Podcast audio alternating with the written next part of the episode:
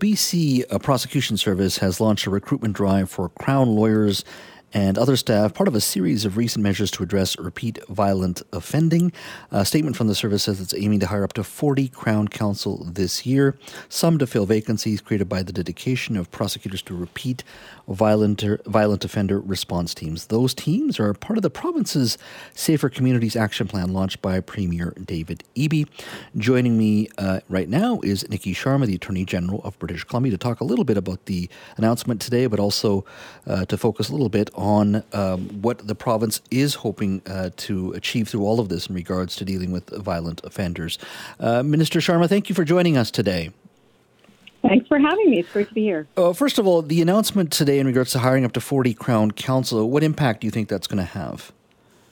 Well, it's all part of our bigger um, Safer Communities Action Plan. So the, the goal for this hiring, which is I think the largest recruitment drive they've, they've had, is to do what we part of that plan, which is to have a specialized um, unit that's dedicated to repeat violent offenders. So um, we know that that having dedicated people work across the prosecutors work with probation officers and police officers will help with those repeat violent offenders and help with keeping them off the streets and communities safe.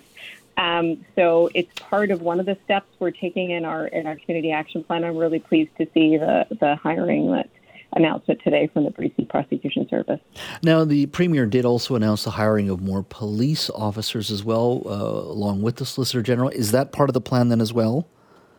That's right. So, particularly in rural and remote areas, we know that the RCMP have been under resourced. Um, and so it was a big announcement that the Premier Eby made for 230 million to go to staffing up across this province in areas where it's needed. So that was definitely part of it. Is this going to be enough in regards to repeat offenders, though? I mean, some of these stories that we're hearing, I think it was last week or earlier this week, uh, somebody was arrested with a, hundred uh, uh, convictions in the past. A lot of it was shoplifting, petty stuff, but it is a significant impact on, of course, local businesses and people as well. Uh, are those the kind of folks we're talking about here, or are we talking about just violent offenders as well?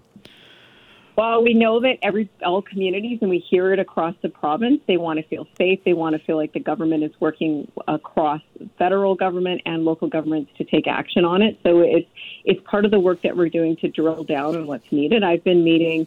Um, like recently with mayors and councils, and I know that my, my counterpart, Minister Farnworth, has also been meeting across the province to hear about specific issues in communities.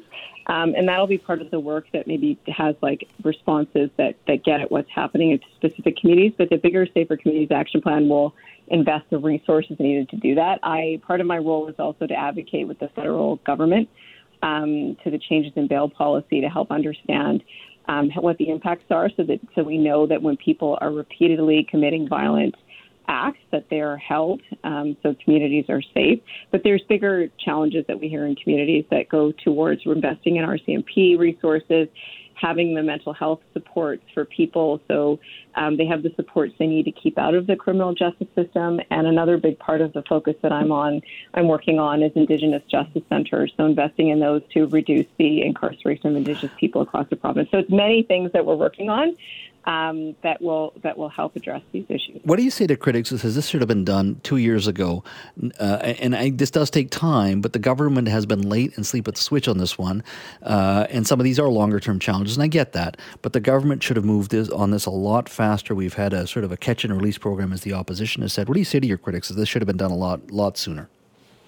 Well, it was because of the recent um, federal changes to bail that communities across Canada are experiencing these challenges when it comes to repeat violent offenders being released on bail and causing harm to communities. So, um, you know, our approach to government has always been to take action on complicated issues, and certainly the last couple years have been full of them. And, and we know that this is one of them that's a result of the many challenges with the pandemic and, and rising costs and, and, and you know resources that need to be invested in communities. So it's part of the work that we're doing ongoing over the last many years, investing in mental health resources, making sure that we're responding to needs that are emergent and that are challenging and are very complicated times. So it's always the work of government to respond to the challenges and the needs of community, and we'll continue to do that. Uh, Minister, thank you so much for your time today. Really appreciate it.